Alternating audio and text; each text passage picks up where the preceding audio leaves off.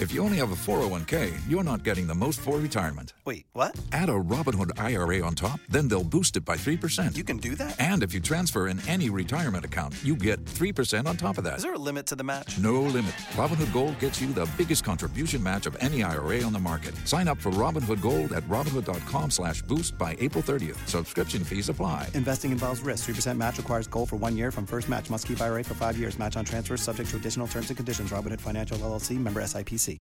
The Team Never Quit podcast is sponsored by Navy Federal Credit Union. Put your money to work by automating your savings and investments. Learn more at navyfederal.org slash save and invest.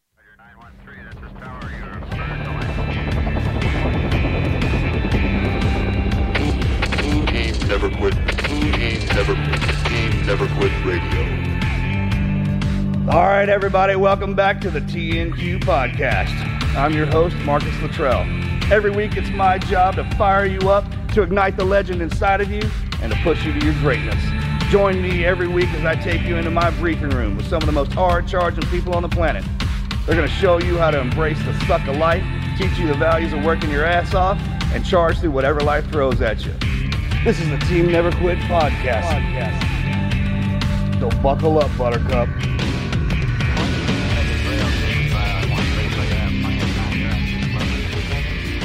What's going on, everybody? Welcome back to another episode of the Team Never Quit podcast. I think you should do the voice. Okay, let's see. this summer, the Team Never Quit podcast. Right? Wouldn't you agree with that? I mean, he kind of he he sits on. He's got a multiple, right? And he Yeah, won't yeah. get one of those little boards that has the sound effects that I want. So I expect that the voice. All right, Roger that. Welcome back, guys. Uh, pumped to be here. Excited. It's a good Tuesday. It's a little chilly out. We're getting another little cold snap. That's okay. But let's kick this thing off with our icebreaker. It's Monday. Oh, it's Monday. Oh, see, that's where I'm at. That's where I'm at in the week. What day did he say? Uh, he said Tuesday. Tuesday. well, always looking ahead. Always looking ahead. Squared away, bro. That's right. Squared away. All right, here goes the here goes the question. We've got what has been your hardest physical challenge? Your hardest physical challenge. Giving birth. Childbirth. That's not really fair. when you got ladies in the room, I mean. I- anything we would say would Just immediately like fail in the small. comparison. And I've been cut in half for God's sakes, and I would still not even cop to any kind of paying standard Giving birth. with the woman sure. in the room. Yeah. Two of them by chance. So, uh, yeah, I'm gonna Well, just gonna you lose. abstain. I'll stay out of that question. Oh. Yeah. I mean, I don't think you can say anything. Although Marcus did his last back surgery, they cut him through his belly and his back, and they put the clamp on both sides. it was awesome. That was pretty rough. But- yeah, around his spine. Nothing. Yeah. No, I mean, I watched. I've, I've watched childbirth go go down, and it, it- man, mm-mm. Angela, same, same, huh? Oh, absolutely. they said at the same time. I That's- know. so It's that- just not right. Yeah. Yeah. Oh my gosh, mine is just losing weight. I know that is not at all comparable, but from a physical challenge perspective, just that freaking up and down game of trying like from getting stupid fat to like losing it all to putting it back on, like that's a tough physical challenge. But I think it's probably more mental than physical. Uh, so Sure, because everyone always starts like, I want to lose 10 pounds. I want to lose 15 pounds. That's impossible, man. You Yeah. can't lose 15 pounds at once. yeah, not at You once. one pound. One at one once. damn pound. Yeah. And see if you can keep that sucker off the scale for a week. Yep. One. Anybody can do one. I mean, your body fluctuates a pound throughout the day. So just think about it like that. And then one goes to two, two goes to three, three goes to four. And as opposed to stacking all that weight on you, man, it's not, that's, whoever trains people like that screwed that up a long time ago, Fair. in my, in my perspective. Well, let's just go back to 19 hours of childbirth. I didn't, Was man, I was really- commenting on that dude. I had nothing. Listen, I I wasn't guess you, I guess you can lose 15 pounds at once. Oh, yeah. there it is. Wow. that was real rough. Yeah, yeah. Oh my The, gosh. yeah, baby diet. Great question. If you haven't already, make sure you check out our community, teamneverquit.com slash community. You can check out everything we've got going on. We've got some great behind the scenes content. We've got some great swag uh, and just a great place for all of our Team Never Quit listeners to come together, support each other and whatever they're trying to work on. Y'all make sure to check that out. We've got a great guest in store. Angela Rose is an author, a professional speaker, a national advocate, a real estate professional, and she's passionate about helping people triumph over tragedy. Welcome to the show, Angela. Thank you so much for having me. You bet. You bet. Thank you again for doing this. I, um, like I said, we have a file on you, and your your life has been anything short of amazing. I know there's some trials in it. We can't wait to hear about it. So, please let, let's start off about uh, tell us a little bit about yourself, and then where how this all started. Sure. So, you know, I think for me, I always like to, whenever we do speeches through PAVE, it's like personalize ourselves as people before our survivor story, right? So I've got two small kids. I'm married to an amazing man, married my best friend. I love to play guitar. I love to sing. Music has been a really great outlet for me in my life. And, uh, you know, I think it's really important. This message, like you, Marcus, is letting people know that there is joy after trauma and pain, and a happy, joyful life is absolutely possible. And so, with a lot of that, is because of support, which I'll talk about. So, you know, I kind of my life was catapulted into the life of activist when I was 17 years old, and uh, I've never looked back. That was 25 years ago, and have been able to build a nonprofit that's now multinational and just helping people realize that there is no shame in being a survivor of trauma. Uh, absolutely not. That's how everybody survives down here. That's right. they look to one of them, even if they don't talk to them. They look to them. Like man, I, I mean, I have trouble like you can't believe. Uh, same with all of us, and, there's got to be somebody you look to. One hundred percent. You said it happened when you were seventeen. Before that, uh, is a two part question. A lot of people ask, like, so is there a moment? Like, is there a moment like when you switch over? Does something happen to you? And I, I was like, yeah. It, it, for for some of us, it rolls like that. However, the moment can last for a little while, and that just kind of it's it's like strengthening the the person you're going to become, so to speak. So if you want to talk about that for, if you will. Yeah, absolutely.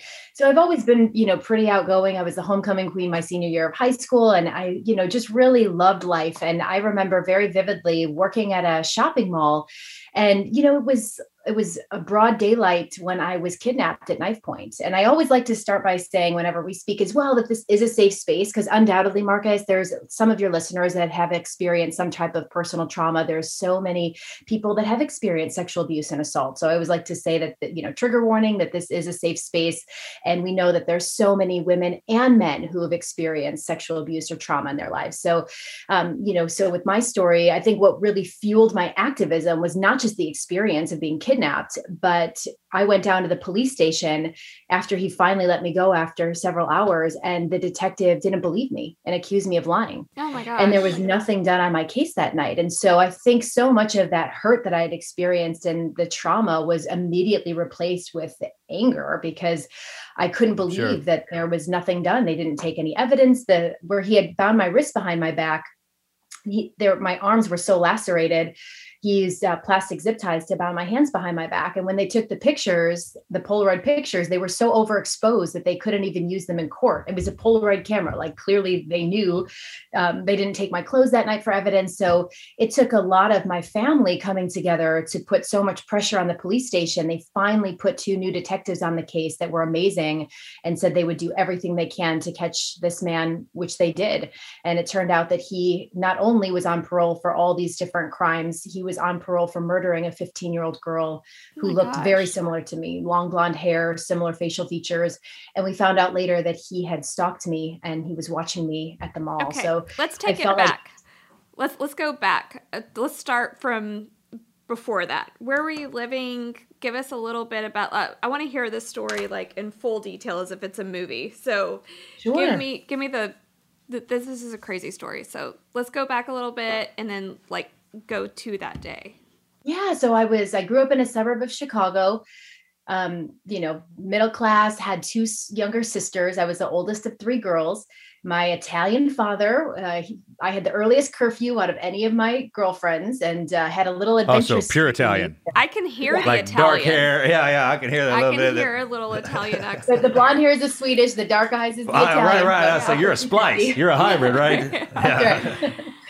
Right. Um, so yeah, I had the earliest curfew, and uh, but I did have a little adventurous streak in me. So I borrowed my parents' car when I was 16 and drove to Memphis, Tennessee, oh, with wow. my friend, and stayed at the Admiral Benbow Inn for 19.95 a night, and uh, just love adventure, loved road trips, and um, you know, loved music and things like that. So oh, how fun! So did you get the car back without Dad knowing? Well, I, this was, I know it's hard for people to imagine a time before cell phones, but there was such a time. Right, and right. that was me in 1996 when this happened. Uh, so I actually was standing in front of uh, Graceland and I called my mom from a payphone and I said, Mom, I'm standing at the gates of Graceland. Isn't this great? Thinking she would love the adventure. And uh, my, my dad found out I was grounded for, hmm, don't remember how long, but quite a long time. Till yesterday. exactly. Right. I actually did that. I didn't go that far. I That's- did that a must be three a hour daughter drive. thing. I That that's the thing. I was too scared to death. Did did you ever Yeah, no. snatch your old man's No, truck? no dude, or anything way. like that? No way, right? Because No. he'd kill us. Yeah, Yeah. death, death. death, murder, murder, death, kill. yeah, I did that when I was 16. I actually had my own car, but it was before cell phones. And I told my mom, actually, I'm giving myself away because I still have never told her this. Oh, but, God, here um, goes. I should have listened to this anyway. I told her that I was going to a friend's house to spend the night, and I drove three hours away to Abilene um, to a college town and spent the night there, and then woke up at like five in the morning and drove home. Yeah, before cell phones. That was a big deal. That was crazy. Anyway, That's a good story. I get the I get the uh, adventurous spirit. and you were never busted. You never were caught, were Never you? busted. No. Nice. Actually, like the only bad things I did in high school, I've never been busted on. So, That Oh, is that'll Definitely amazing. come back to haunt with the daughter. Thank you for that. yeah. Right, talking about- Like I'll have to deal with that. That's how that works. There are cell phones now. Yeah, God. damn, there's cell phones and cameras everywhere. Trackers. We little will tracker track devices. Tracking device. Right. Yeah, Yeah. low jacks. I mean, I mean, I'm pretty sure I'm wired up from the head down. phones, truck. I'm over it. I know I, that, and I get watched all the time. My freaking daughter, man. The young ones, especially the COVID babies, they're they're like tech ninjas. They, they can That's get right. around it. You know what I'm talking about? They, they know all. Being born into something is different than being a, adopted by it and being consumed by it. Yeah. So, So true. Oh my gosh. how about that? Huh? Like, I, I mean, we're talking about a different class of people. Yeah. Like we're, we're the middle. We're the the center of the hourglass. I like to say the splices because we That's we can deal with the like if you took it away from us, we'd be fine. we can still live. Yeah, it'd go back to the way it was. Phones on, you got a cord to it, attached to the house, kind of deal. It's like our own little leashes. But uh, uh, these kids, what is it? Something the other day, I was talking to my daughter about it, and uh, the minute I was like, "Well, I'll, I'll take that iPad from you," you could. That's that was an all stop right there. She was like, "What?" Not anything else. Food, water, shelter. Just it was, it was funny. How old is your daughter? She's nine. Nine Gotcha. going on 18. She's nice. nine. Yeah, we're just starting the journey. I have a two-year-old son and a five-year-old daughter, so we've got a little bit of time before that, but Yeah. Coming. Yeah, for sure. Okay, so you're adventurous in high school. And then Yeah, but I did a lot of theater in high school, so wasn't much of a sports girl, but um, definitely loved theater and all that kind of stuff. I think that really prepared me for doing, you know, speaking in front of the larger audiences that I've spoken to in the last 25 years. So I think that God always has a plan for certain things, and so yeah.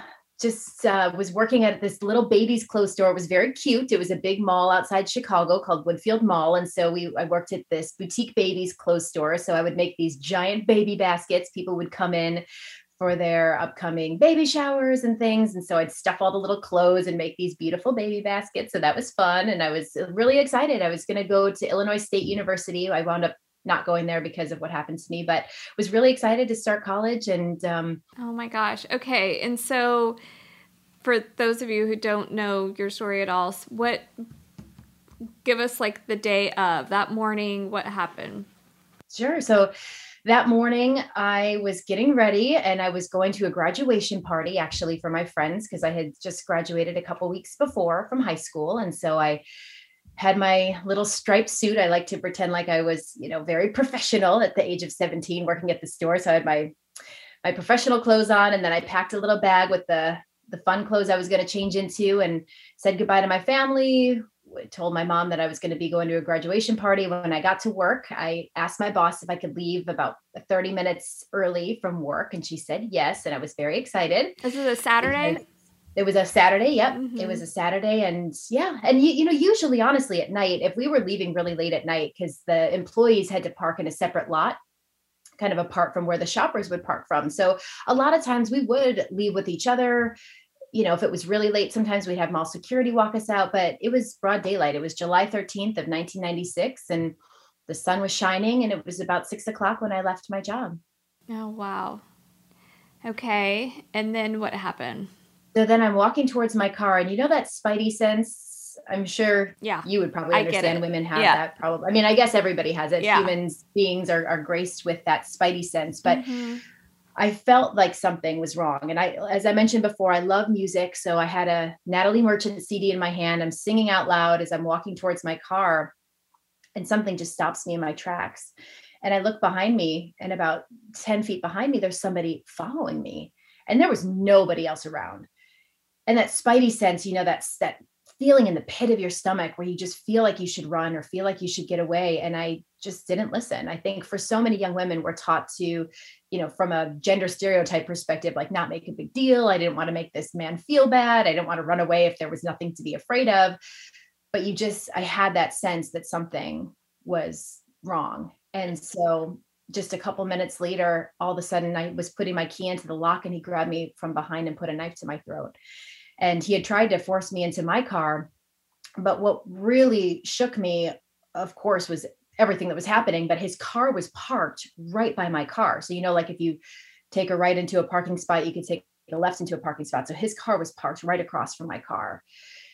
And I didn't realize at that time that he had been following me, but it just seemed so surreal and everything was like an out of body experience. But I will say, faith is a huge part of my life. And I did it wasn't like an audible hearing, but it was it was a voice, and it said, if you know, this is basically a, a part of your journey, and that everything's going to be okay. And I know that's strange. I mean, I don't talk about that a lot during my speeches, but I know faith is important to you all. So mm-hmm. that's something that I wanted to share. But it was this feeling. And so he ended up throwing me into the backseat of his car. He had a two door Trans Am, pretty beat up Trans Am and he had put band-aids over my eyes so i couldn't see and he didn't know that i could see but i could see down to either side and i remember in that car thinking to myself if i get out of this alive he is not going to get away with it so it was a very conscious decision that i made in that car to remember everything that i could details about his car i remembered the city sticker on the windshield of his car his beaded seat cushion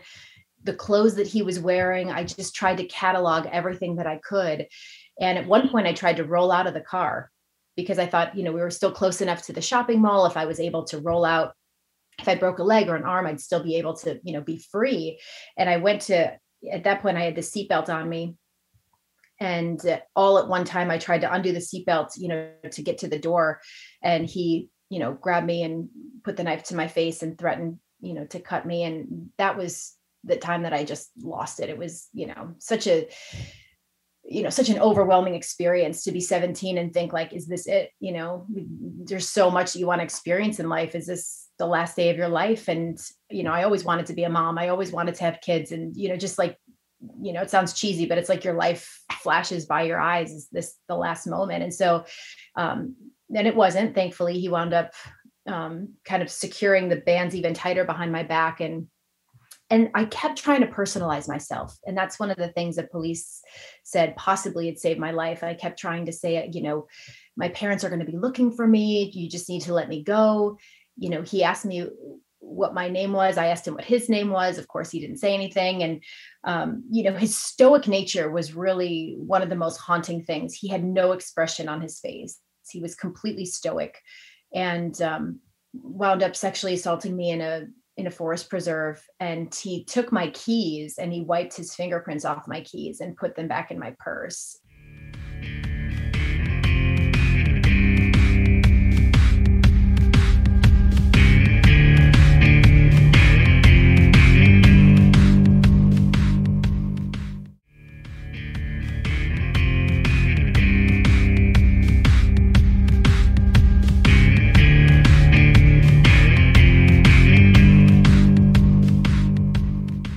again, I just kept saying, you need to let me go and bring me back to my car. I'm not going to call the police, which of course I knew I was. Uh, but that was again, all these clues that I knew he had done this before. I knew that he, this, you know, that I was not his first victim. That, you know, the fact that he was worried about his fingerprints. When he wound up driving me back, he threw me into a stairwell.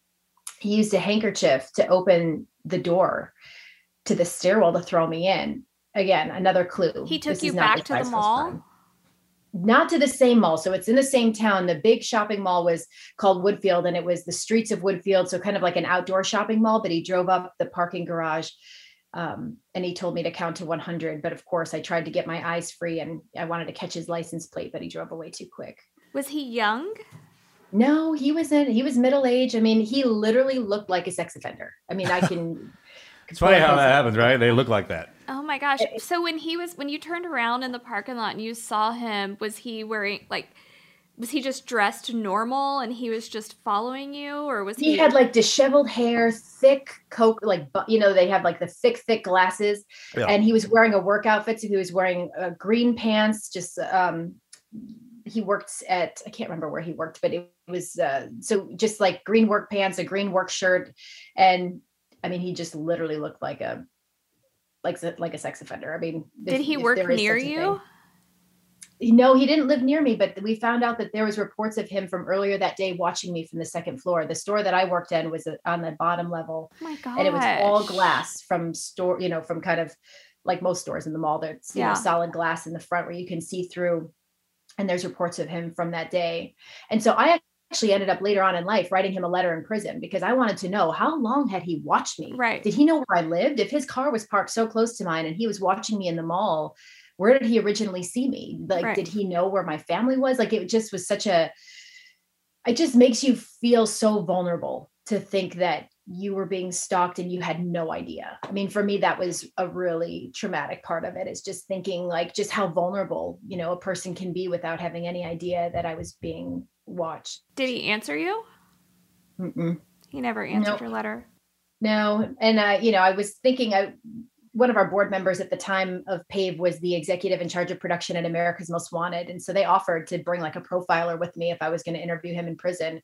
And I really wanted answers to some of these questions, and then I had to realize, just like I tell a lot of survivors, a lot of times you're going to have a lot of unanswered questions, and you just have to make peace with that. You know, there's sometimes no way for you to know. He makes all of his victims change clothes. He made me wear an evening gown that fit me like a glove, which again, so so crazy. And when they caught him, he had all these women's dresses the same dress in all these different sizes and he knew exactly what dress size I was. Again so creepy. And he was married. He married a woman that he met through a prison pen pal program. And he basically said that he was in for armed robbery when he was in prison. He was only out on parole for 6 months when he kidnapped me and i found out that there was many other girls. The first time i ever came forward on the news i said i know that i'm not the only person that he's done this to and four other girls came forward. And they were much younger than i was. So who knows the amount of people that this man has hurt in his life. And he was a suspect in other murders as well. How long did he have you? it was about four or five hours. And he made you change in the woods? and it was another god moment for me was you know here we are pulled over in this forest preserve. There's nobody around. It's getting dark at that point. And i really questioned do i run? You know i didn't know where i was but i he had undone the seatbelt obviously if i was changing clothes. And i thought to myself you know this kind of inner dialogue you know you get into these moments and you are kind of in your brain talking to yourself trying to figure out what's what's the right thing to do.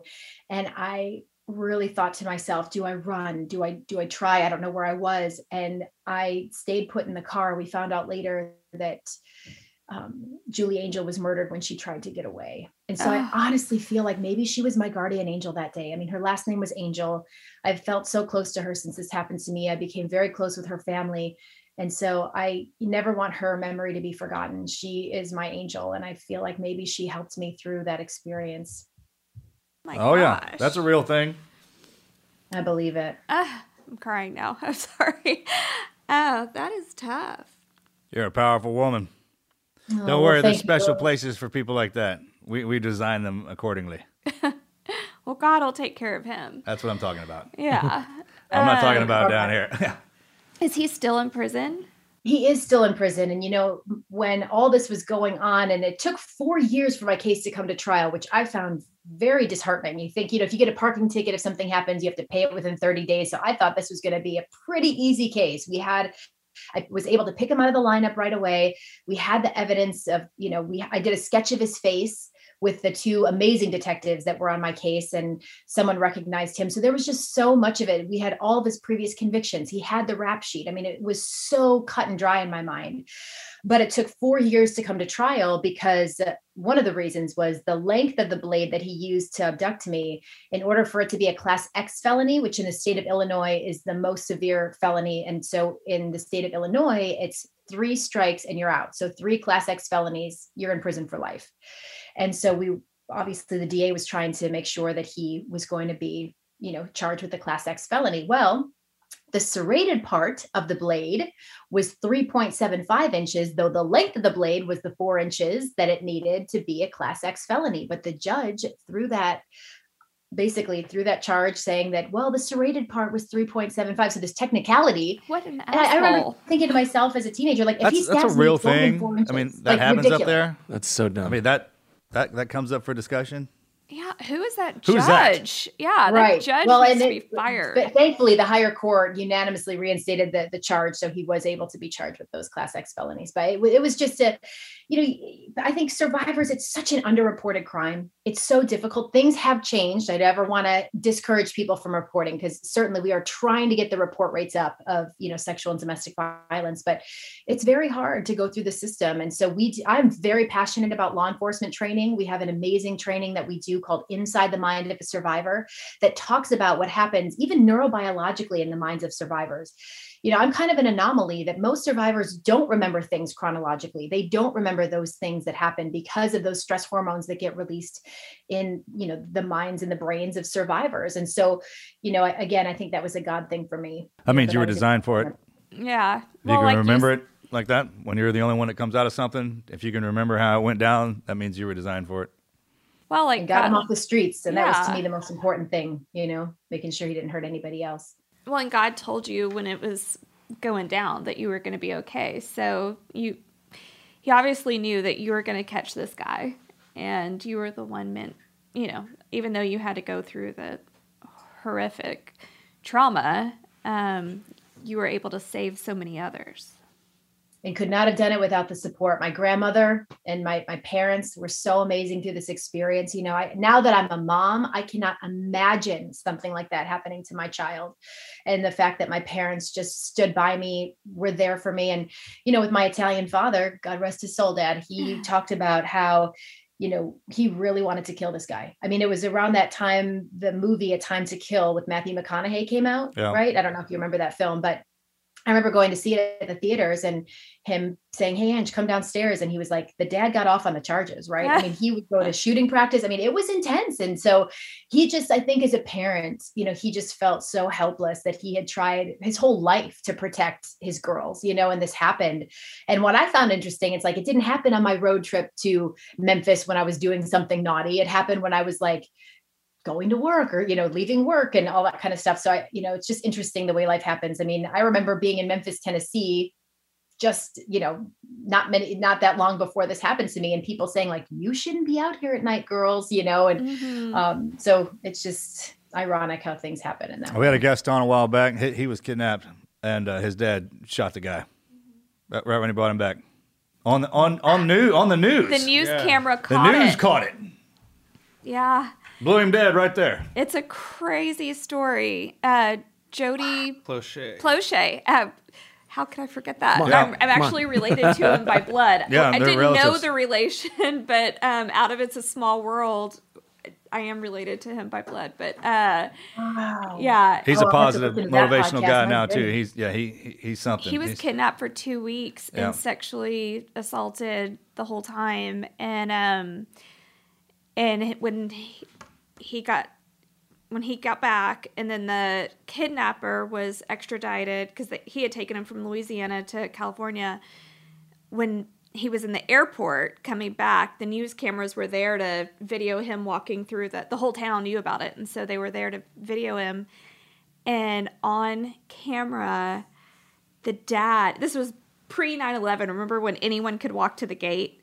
Right. And there were payphones right there, and he's pretending to or actually, I think he was on the phone with somebody. Phone. Yeah. And he turns around. There was no, uh, it, you didn't have to have the metal detectors back then. So he turns around and he just pulls out a gun and shoots him in the head. Wow. Yeah. Was he charged? No. No. No. The the kidnapper had done that to not kidnapped but sexually assaulted some other boys in the town and the whole town rallied around the dad saying like he he just killed someone that was doing this to other kids too Predator. and would have continued to do this. Shouldn't be wow. anything wrong with that. Yeah. Predator walking around hurting people? Yeah. I think wow. he ended up having to spend the night like one night one in jail night. just so they could like figure out what to do, but they ended up letting him go. Wow, what a story. Oh yeah. Oh my goodness. Yeah. But it, the point is of course your dad felt like that. You know, that's a natural reaction. I we talked about it when we were interviewing Jody. Like, if someone did that to our kid, God rest their soul, because yeah. Marcus would completely tear them apart. I mean, there's no way that a, I'm gonna take my time with it. Yeah, that a parent would would not want that to happen to the person. It's just a natural reaction that you would want the worst thing for them. But the worst thing is nothing that we can do. Yeah. God's going to judge them and they will I mean, I fully believe that there is hell and that's where your kidnapper will be for eternity and Jody's kidnapper is for eternity.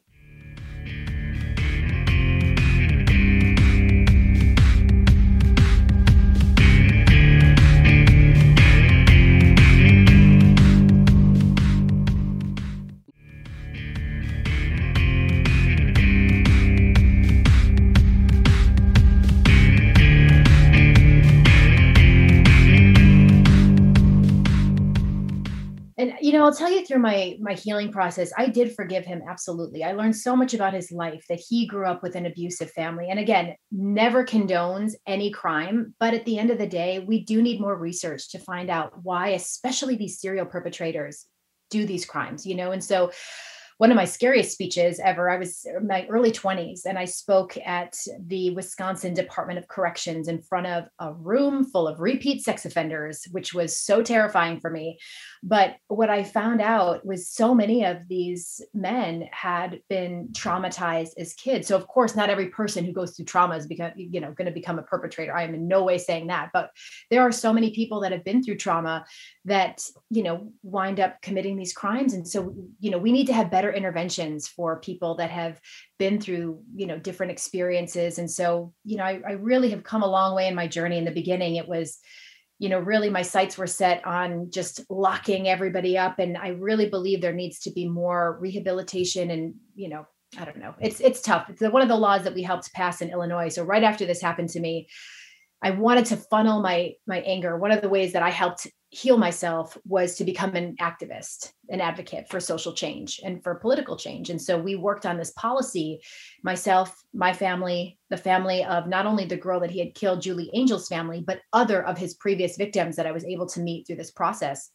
And so with uh, with the help of our community we got these petitions signed and you know here i am at 17 seeing that the people have the power to make a difference when they want to there was a woman that was nine months pregnant outside on a hot sweltering chicago summer day getting signatures outside the grocery store on these petitions. People put on their medical office desks. The whole community rallied around this and we were able to enact the sexually violent persons commitment act which basically shows that if a person has spent their time in prison and they have had you know a lot of repeat crimes that they can be held in front of a panel of psychologists and psychiatrists and they can be held in a mental institution if they feel that they're still a threat to society.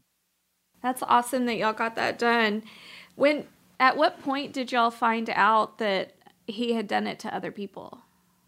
So I was in the midst of, so this was, oh, probably five days after I was kidnapped, and I had my college placement exams, which my mom's like, Angela, you don't have to go. And I said, but I want to, you know, I don't want to put my life on hold. What if they never catch this guy? I don't want to, you know, completely derail my life. So we wound up driving. It was about two and a half or three hours away at Illinois State. And I was in this huge lecture hall taking my college placement exams, obviously traumatized, still a hot mess but I, there was a woman that came in and said, Angela, you need to grab your things. You know, Angela Rose needs to grab her things. You know, so I brought my test up to the the proctor at the front of the classroom, and they had caught somebody. And so they told my parents very little, but we had to drive back. It was like the longest three hour drive. I joked that my dad was, you know, in the in the minivan going like 100 miles an hour. The car is shaking as we're driving, and it was so confusing. And we pull up to the police station, and there was all these news crews, you know, the the TV cameras, and I was so confused. With you know, I had no idea it was for our case, and so they kind of brought me into a, a back door, and I was. They said, you know, we we have somebody in custody. We want to see if you can pick him out of the lineup and of course they're all wearing the same thing all the orange jumpsuits they all look the same thick glasses and I knew immediately which one he was. I said number three, no question. And they they kind of nodded in approval, like that's right, she's got it. And so they brought me into this room, and the district attorney was there with the detectives, and they said, Angela, you were right. This wasn't his first crime. He's on parole for murder. And I, I think I punched a wall at that time. I was just, I had so much anger inside me, not just because of what happened to me, but the fact that I wasn't believed. And he was on the streets for five days before they, you know, really took this thing seriously. And I just, I felt so disempowered. Um, and so, anyway, I just really wanted to do what I can to get my power back. And that was through community organizing and ultimately starting PAVE.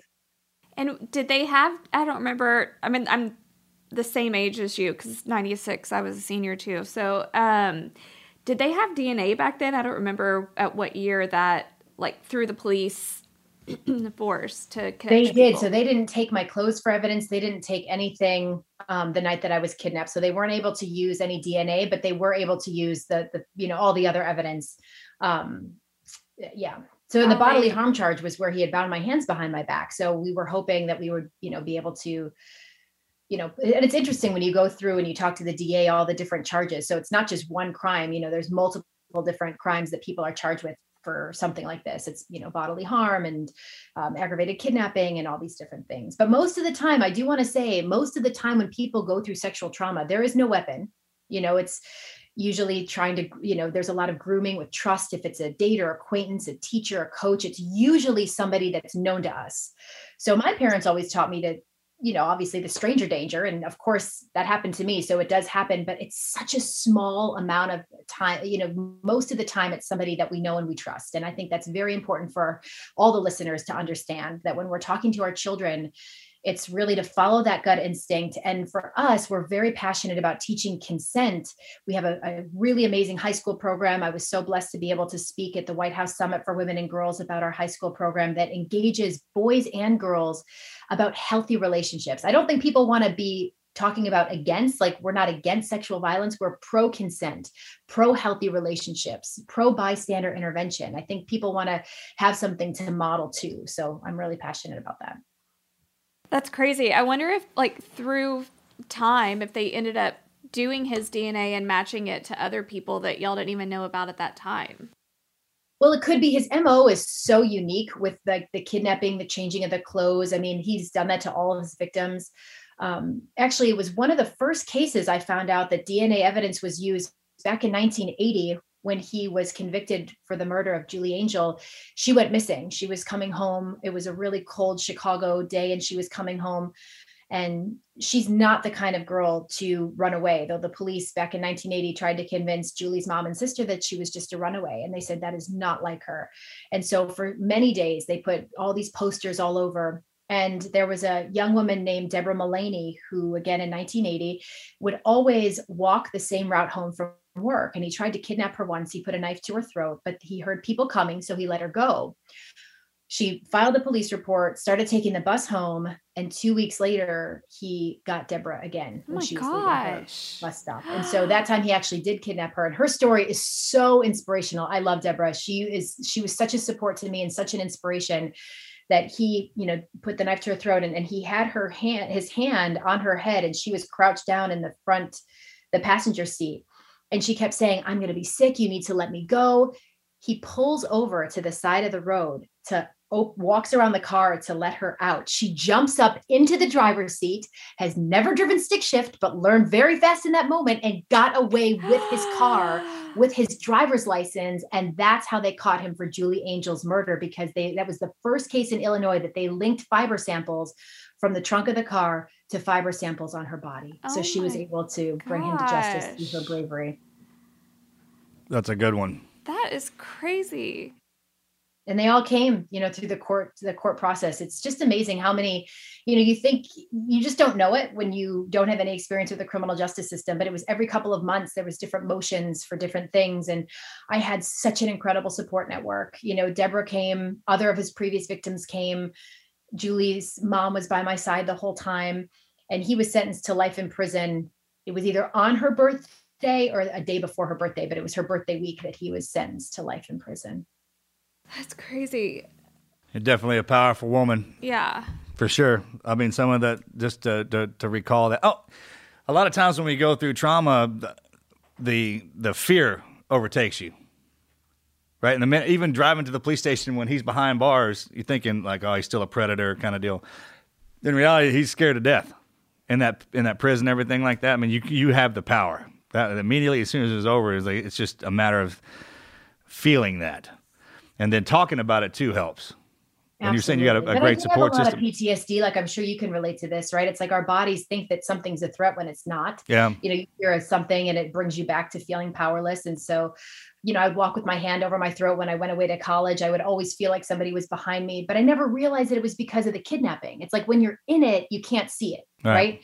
And so I did a treatment called EMDR, which was eye movement desensitization and reprocessing to help with the PTSD. And it just, oh, I didn't even know this boulder was on my chest until I did this treatment. And I just felt so free. Yeah.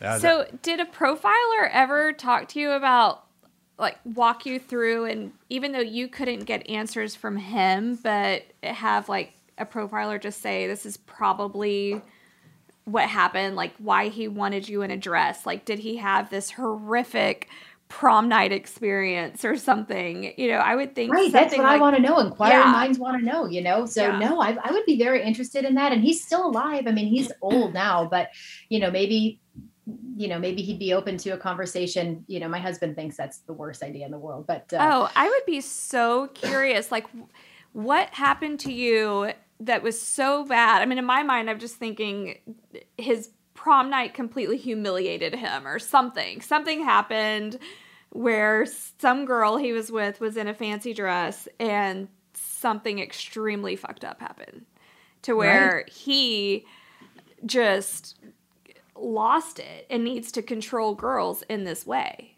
whether it matters their life or not. So Oh yeah, if it's definite. It's all all the same color, same dress. Yeah. It's all. It's that's. I mean, I mean, we've Something seen like enough Law and. Orders I mean, and, and all so those creepy. freaking know that's going down, right? Plus, I've watched guys, too I much TV. yeah, right. but Well, what I found out later, and this was not this is something I found out very recently as I've been working on my second book. The first book that I wrote is really just a guidebook for overcoming any adversity. It's not my story. It's just a really tangible guidebook of how to co- overcome adversity and to live a happy joyful life.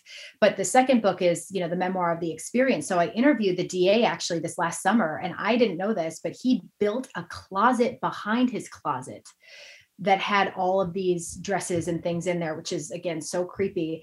Um, but uh, you know he married this beautiful 20 year old he was probably 50 and his uh, japanese immigrant wife was 20 years old. And so when she answered the door for them to come and search the house i just i felt so sorry for her. She had no idea. Uh, i've actually tried to, to find her but she fled back to japan after this happened. But i would love to know you know what was what was their relationship like? It's just interesting to think about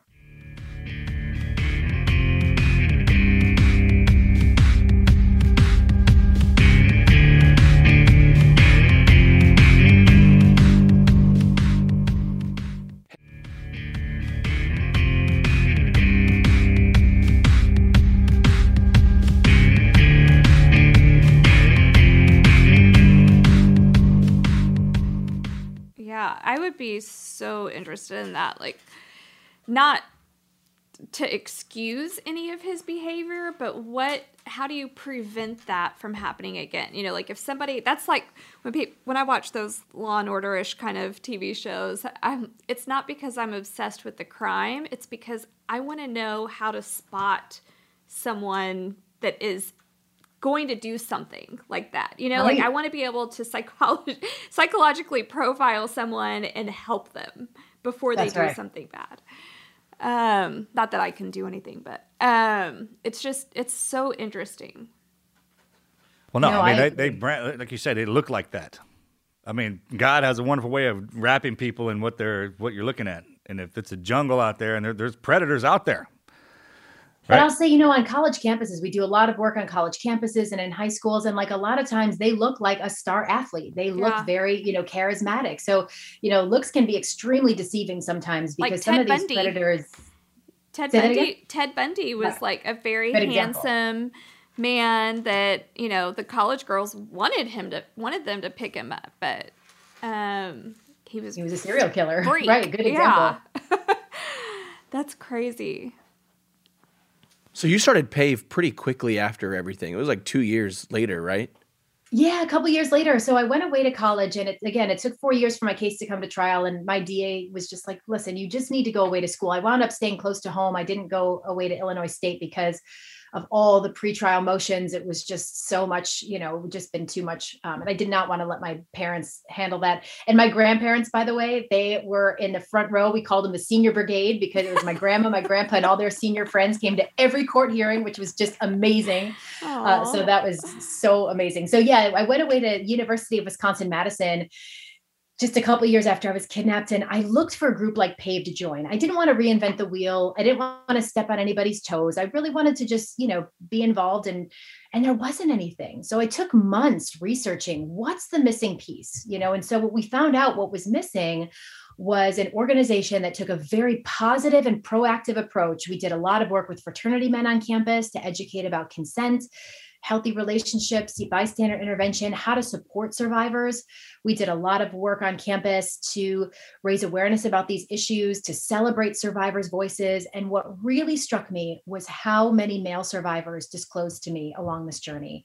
And so I realized very early on when I started PAVE that this is not a women's issue. Mm-hmm. This impacts all gender identities. This is something where, you know, so many men would disclose to me saying, you know, this happened but I've never told anybody. And I kept hearing, I've never told anybody. And that's why our motto was shattering the silence of sexual violence, because so many people would suffer in silence for years.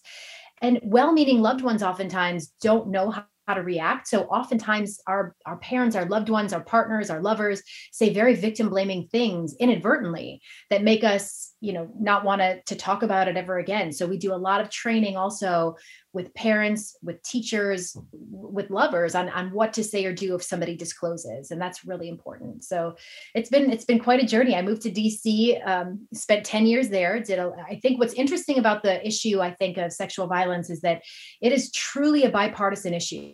We had a lot of bipartisan support on all the bills that we worked on. You know, I think that everybody can agree on safe families, safe schools, safe communities. So I helped to support the launch of the very first bipartisan task force to uh, end sexual violence in Congress. You know, it's just it's been an amazing, amazing journey. And so, working with the State Man, Department, doing you can bring that up, right? In Congress, sexual violence in Congress. That's supposed to be our leaders, right? That's right. I mean, how's that even come up in conversation? You know what I'm talking about? That's right. And the sexual harassment piece people don't realize like how you know so we do sexual harassment training as well. I mean obviously there's varying degrees of sexual trauma but it, it can you know positions of power looking at the power hierarchy of a lot of times yeah. how people prey and it's it's it's been a journey. Oh my gosh. Well when you not to go back too far back into your story but when you first went to the police station so when he dropped you off at the stairwell how did you get like how did you leave that moment?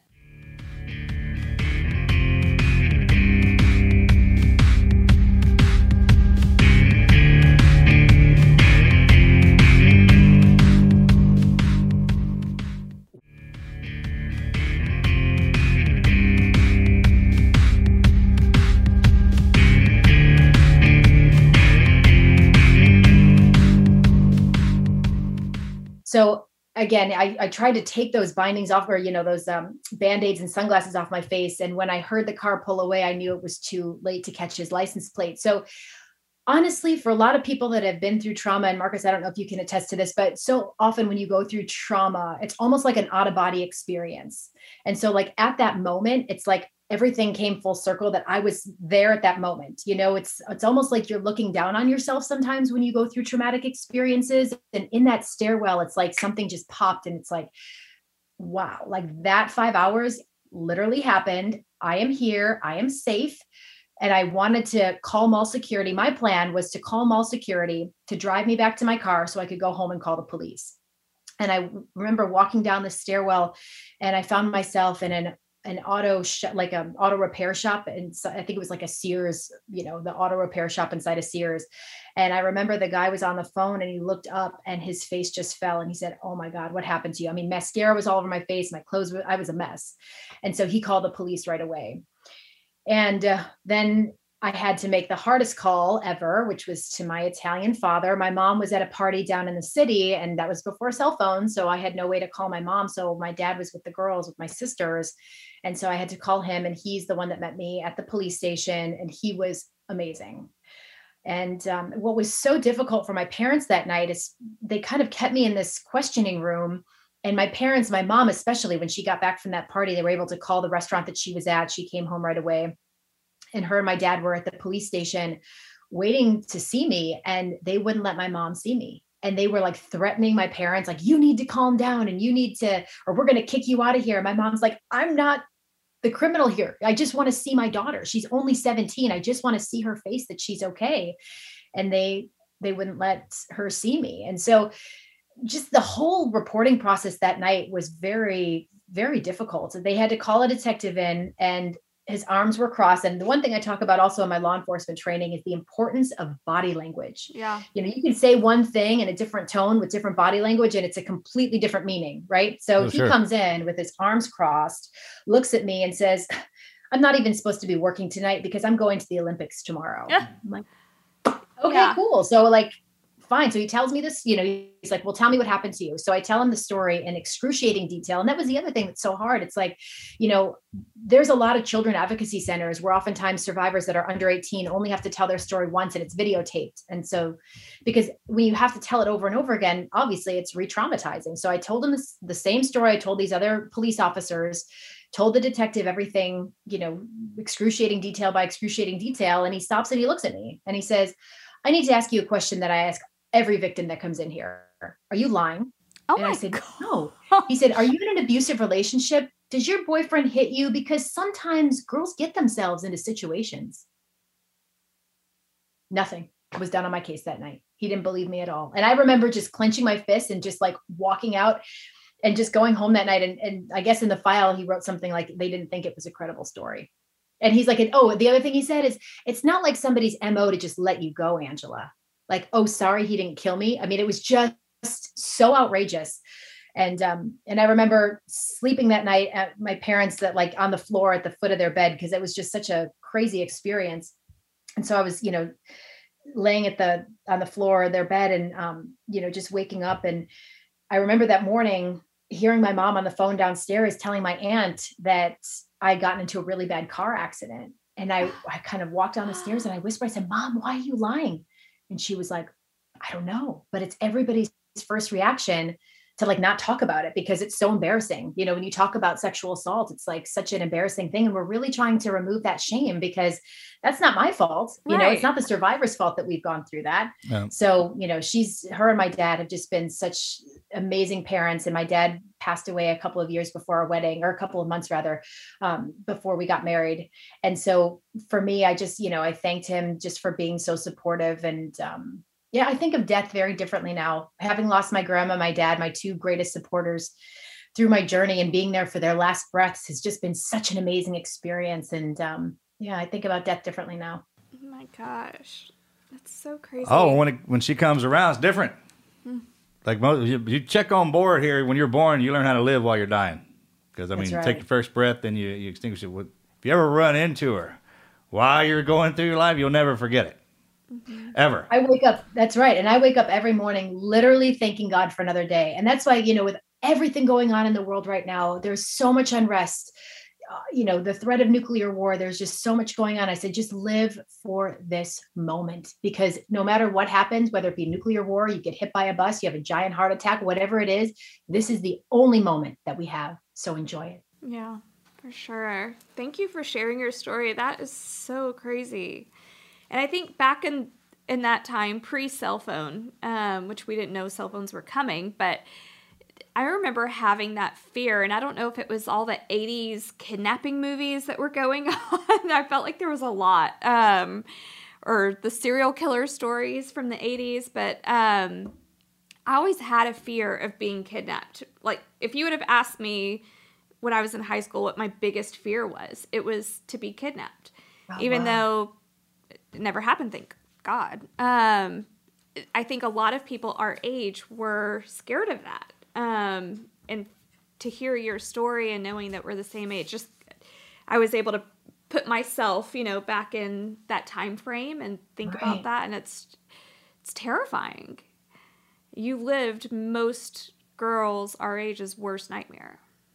Well, and the police said to me 90% of young victims that go into the car of a serial perpetrator, especially who's on parole for murder, like they don't make it out. Right. So I, I literally thank God every single day for another day on this planet because you know tomorrow's promised to none of us and so you know just really enjoying every single moment as much as we can i don't you know i really try not to sweat the small stuff i've done a lot of healing work that i like to you know one of the things i also do with law enforcement not just talking about inside the mind of the survivor but i'm also very passionate about teaching healthy coping mechanisms of how to overcome trauma and self-care to first responders to military you know there's just so many little tricks that we can use to take control of our minds when it starts to spin out and i'm really passionate about that oh well those that's great because those are needed it, it's amazing how it's it's the little things what you just talked about like when you i heard the other day I've gotten to the point in my life where when if I see anybody walking around with some snow, you know, white or gray up top, I'm like, hey man, give me some wisdom. I know you got it. It's usually short to the point and save you about 15 years of pain. That's right. You know what I'm talking about? It's like that. Oh, one the lady the other day, she was like, "Don't sweat the small stuff because it's all small stuff." I use the redneck version of it. It's like, "Don't sweat the petty stuff and don't pet the sweaty stuff," but it's the same thing, right? It's almost as if every every ounce of everything that we have to go through is designed to, for a teaching moment. That's right. And you know, a lot of times when we're studying or we're going through the test, and and the and they are extreme in some some cases. I mean, you're one of them, right? You don't get battle weakened, you get battle hardened. But it, it takes a while to get get back up on pace and see where you're going with that. You never looked back. Mm-hmm. That in itself is is amazing. I mean, your strength, you can't believe it. I appreciate that. But it literally, it's support means everything. And so for anybody listening, if anybody discloses, there's so much information on our website of what to say or do. But let me just arm you with this. If somebody that you love discloses to you, always believe them. Really be aware not to use victim blaming language like, well, what were you wearing? So many people ask me what I was wearing. It's like, if I was I was wearing a pantsuit, but if I was wearing a red miniskirt, should that make a difference? Right. Absolutely not.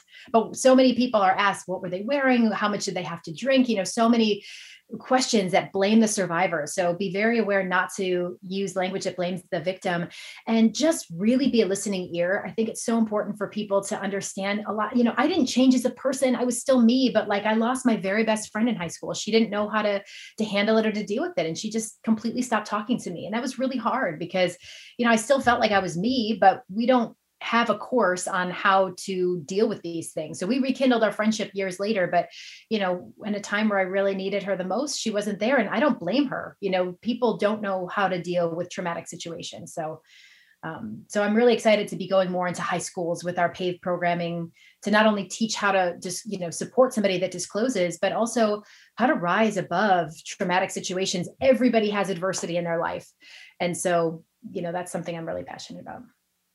So what what's the name of your both of your books? So the first book is called Hope, Healing and Happiness: Going Inward to Transform Your Life. Very tangible, concrete steps on how to overcome any adversity.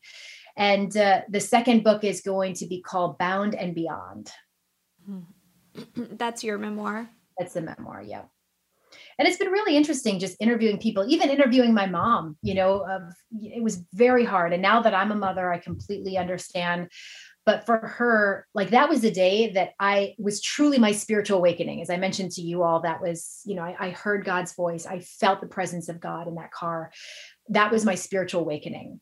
And for her somebody who went to catholic school that was the day that she said she lost her faith mm. because she said how could i have this happen to me when you know i've been such a you know devout believer my whole life and i said but mom i'm here you know it's like i'm still here and although and this may sound strange to you all but I would never wish what happened to me on anybody, but I would never change it. Yeah. Because for me, in that experience in my life, I learned an inner strength that I never knew existed. I became a kinder human being. I learned, you know, skills to, to help other people. So I would never change this terrible experience in my life. Yeah. We say we don't have bad ones, we have hard ones, right? It's whatever Right. you're going through, just kind of, it's, it's almost like how diamonds are formed. I mean, it's through pressure. You know, the, the, the more pressure there, the more precious the, the diamond, right? And when that thing finally breaks out of there and you, you see it shining, it's impactful. Can't ha- you can't stop staring at it.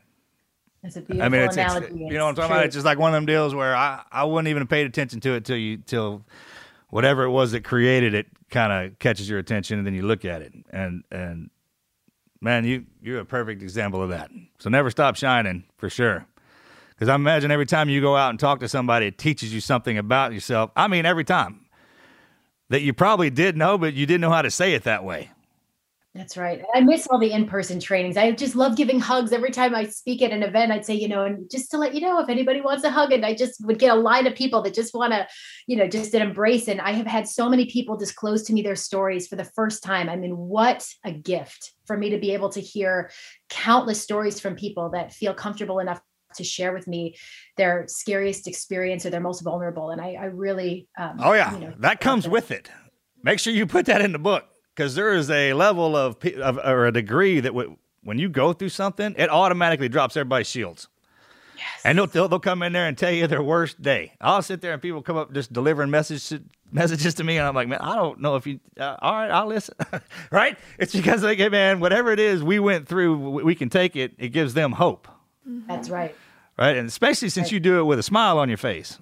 You know, I normally don't have smile on my face. I'm, uh, I'm kind of, but there's always angels around, right? So I mean, it's it's one of them deals where you, yeah, you hear that story and it's like, man, because especially, man, I don't like it when women get hurt. Mm-hmm. I don't like that at all, right? So, but when you, even in my capacity, which I, I like, I rage over here right now, hearing you say, I'm in a moral conundrum because you're happy about it.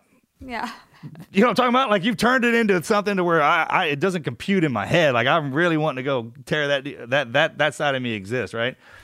But then you understand what you are, and like, man, the only way you would have gotten that that that ability is if you had to go through that.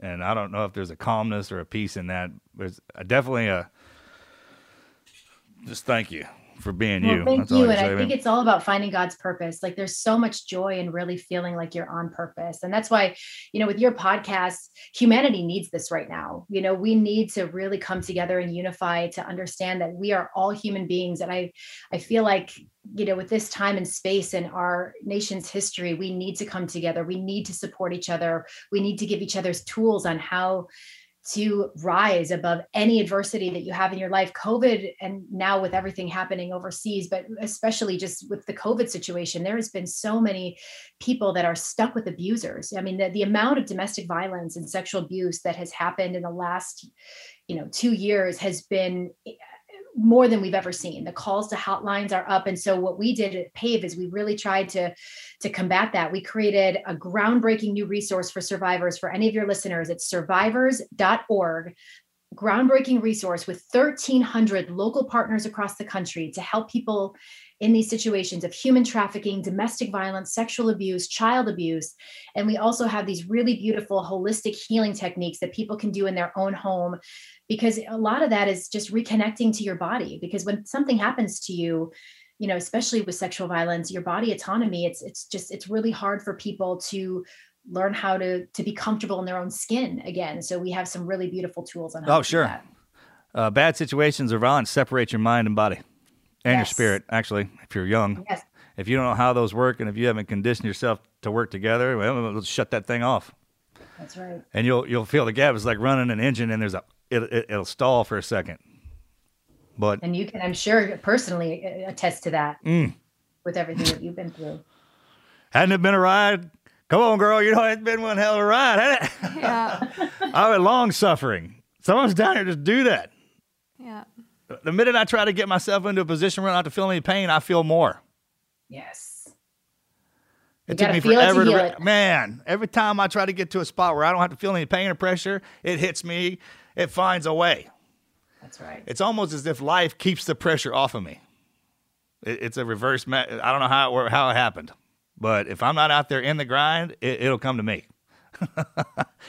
so never stop grinding. I have one more Imagine you, were, question you and about I your. cut from the same cloth. Sorry, one more question about your story. Did your mom ever come back with her faith? Did she ever She circle did. back? Yes, Okay. actually, it was very bonding. Even this last Ash Wednesday, we all went to mass together ah. for the first time, and um, you know, it just it's been a journey. And I I tell my parents every day. I well, my dad too, even though he's in heaven. I I always you know just thank them so much for their support because I know that I would not be where I am without their support. All right, so And- you're a and- Catholic. Yeah. I grew up Catholic. that changes yeah. everything. All right, now damn it, girl, you're a warrior. Then I didn't know that. I knew just from her being That Italian changes in everything. I, Chicago. I was catching. I was like, all right, that makes sense. I should have picked that up. Well, good job, warrior. Marcus is Well, converting you. right now. I will now. say it's been a struggle with my Catholic faith. Oh man, I bet, so dude. I tell you what, I, right? It does. But when you like, if you got, you see it from my angle. I mean, like warrior. It's that's what that is. It's like if you're inside of it, you can't see that, even if you're going into the war. well, But from the from the outside coming back in, it's like I'll recognize you quick. You're the ones that's supposed to armor up. That's how you get the all that. Every time you go through one of those, man, it's like pounding, like drilling it into you. You know what I'm talking? You can feel it. And anytime that fear comes on there, you just pop that head up, look exactly what's coming at, and just push back.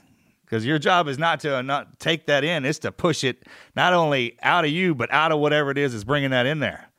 Hmm. And I, you know, I did that. That makes complete sense to me now. I think you- it's a God thing that the last several people we've interviewed are Catholic, and Marcus is converting right now, so he gets baptized and confirmed on Easter, Easter Vigil. So um, it, it's just it's a complete coincidence or God thing that um, Y'all said, y'all been hiding all this stuff for about 2,000 years. No one knew about it.